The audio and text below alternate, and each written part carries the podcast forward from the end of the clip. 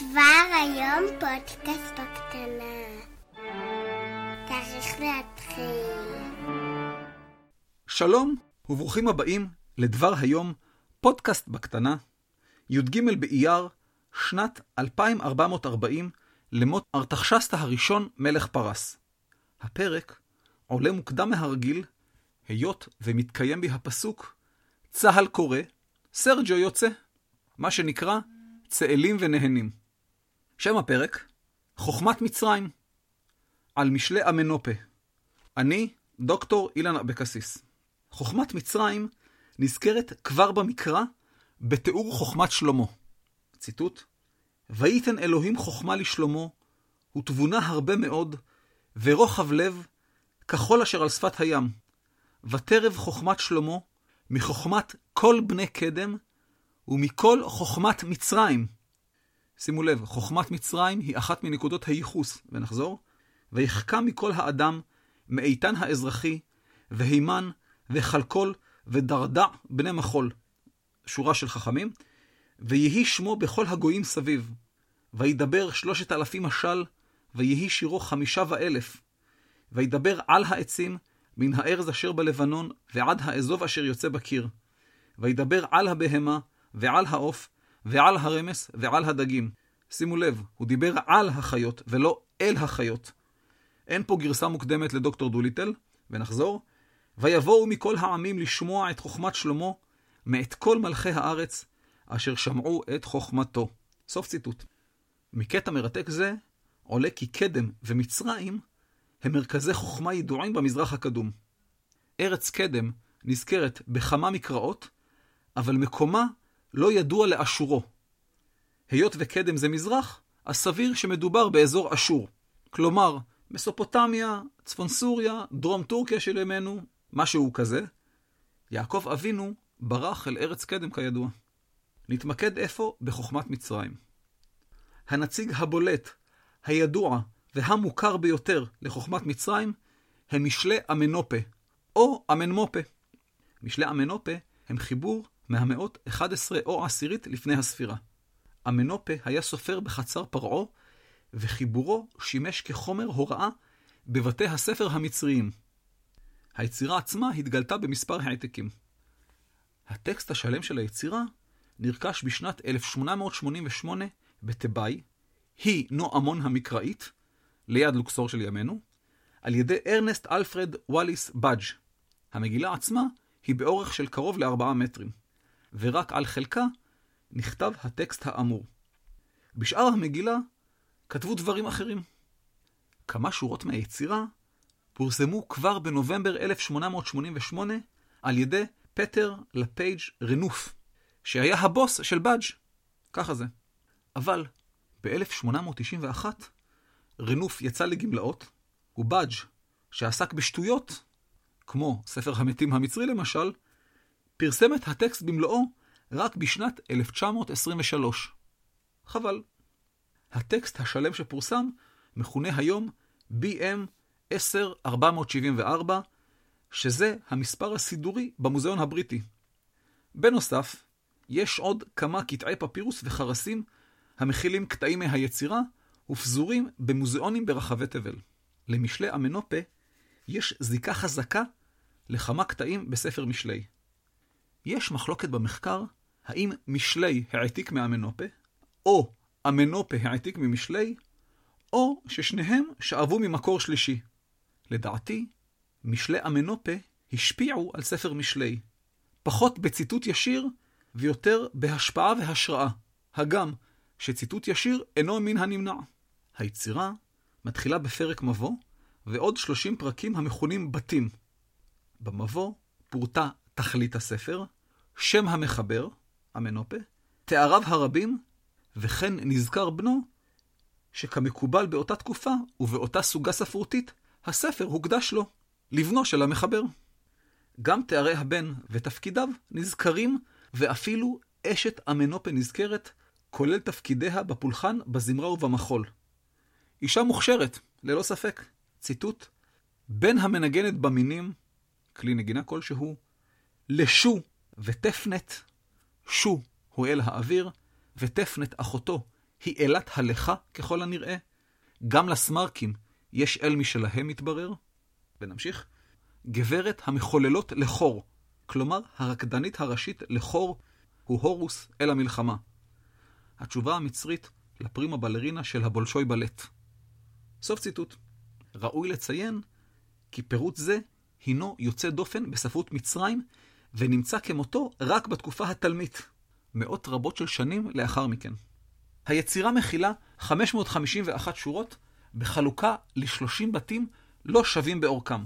לשון היצירה היא הלשון המכונה רעמססית, כלומר מהשושלת ה-19.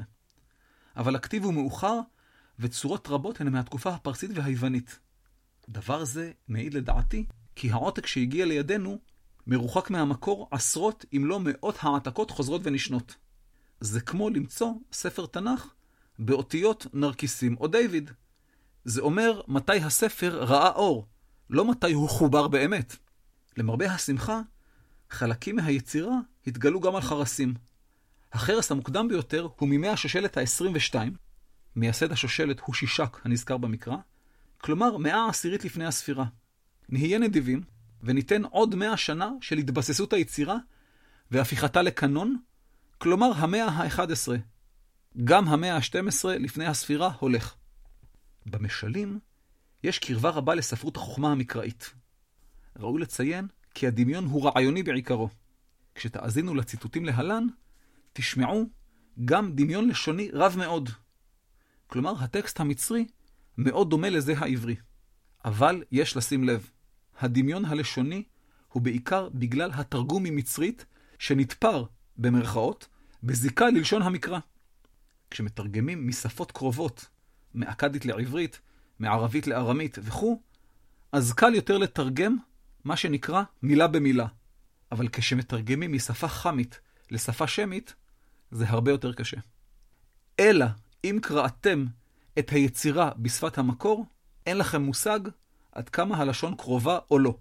וניתן כמה דוגמאות לקרבה הרבה בין היצירות. במשלי אמנופה מצאנו כך, ציטוט: "הט אוזנך ושמע הדברים אשר יאמרו, ולבך תשית לדעתם. טוב תת אותם בלבך, אוי לעובר עליהם." סוף ציטוט. וזה מזכיר את הציטוט מספר משלי: "הט אוזנך ושמע דברי חכמים, ולבך תשית לדעתי. כי נעים כי תשמרם בביתנך, יקונו יחדיו על שפתיך." סוף ציטוט. במשלי אמנופה נכתב, ציטוט: "להשיב מענה לאומריהו, דבר לענות לשולחיו." סוף ציטוט. ובמשלי: "להשיב אמרים אמת לשולחיך." סוף ציטוט. במשלי אמנופה, ציטוט: "הישמר מגזול דל, ומדכה שבור זרוע." סוף ציטוט. ובמשלי, ציטוט: "אל תגזול דל כי דל הוא, ואל תדכה עני בשער." סוף ציטוט. ודוגמה אחרונה, ציטוט: "אל תשלח לבך אחרי עושר, כי יובא אליך עושר בשוד, לין לא ילין אצלך." דילגתי קצת: "עשה לו כנפיים כאבז ויעוף השמיימה." סוף ציטוט. ובמשלי: "אל תיגע להעשיר, מבינתך חדל. התעיף עיניך בו ואיננו, כי עשו יעשה לו כנפיים, כנשר יעוף השמיים." סוף ציטוט. בנוסף לדברים מאוד דומים, נקרא כמה דוגמאות סתם ככה ממשלי אמנופה. ציטוט: "אל תדבר במרמה עם איש, תועבת אלוהים היא. אל תפרד ליבך מלשונך, והיו כל מעצותיו צלחות, והיה נכבד במתים." מתים הכוונה אנשים, מותום באקדית, כמו בביטוי מתי מעט. סוף ציטוט. ועוד אחד, עבור המאזין דוד המלך, ציטוט: "אל תחמוד הון דל, ואל תרעב ללחמו." סוף ציטוט. ואחרון חביב, במיוחד עבור המאזינה סרסי לניסטר, ציטוט: "אל תשחק לעיוור, ואל תענה גמד, ואל תחבל מועצות דרכי חיגר." סוף ציטוט. זהו, עד כאן, חוכמת מצרים, על משלי אמנופה. תודה לכם שהאזנתם. תודה לחברי מועצת החכמים, אבי הרטמן ודן אשתיר, שכרגיל שמרו שהחולדה תגיע לצד השני של המבוך בשלום. במהלך שיטותי ברשת, גיליתי כי השמעון לוחסן פודקאסט מופיע על קרביו וקרעיו באתר player.fm. בדף הפרק שמתי קישור. האתר לוקח ישירות מאייקאסט. לי אין בעיה עם זה. יש להם יישומון דרכו ניתן להאזין במכשירי אנדרואיד. אני חוקר את העניין? עד כן. אנא סמנו אהבתי בדף הפייסבוק ובפוסטים השונים, והמריצו את מכריכם לנהוג כמותכם. ואם בדף הפייסבוק עסקינן, הרי חצינו את 300 סימני האהבתי. תודה לכם אנשים יקרים. הדואל הוא ilan@ilanabc.co.il. גם רשימת התפוצה מחכה לכם, לבד בחושך. במהלך הכנת הפרק, נעזרתי בספרו של יהושע מ' גרינץ, סיפורים, מזמורים, משלים, מספרות מצרים העתיקה. תודה צדיק. הפרק הבא בדבר היום יעלה בתתוו בתמוז, ובהזדמנות זו נציין יום הולדת שנה לדבר היום, שם הפרק לראות את אלוהים ולחיות, על ראיית האל במקרא.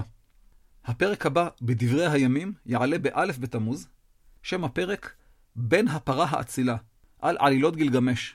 יהיה מעניין. ספרי הסגן של בר כוכבא זמין לרכישה באתר, ובקרוב יצטרף אחיו הצעיר, ויקהו וימיתהו וימלוך תחתיו, על רציחות פוליטיות במזרח הקדום. אל תהססו לרכוש.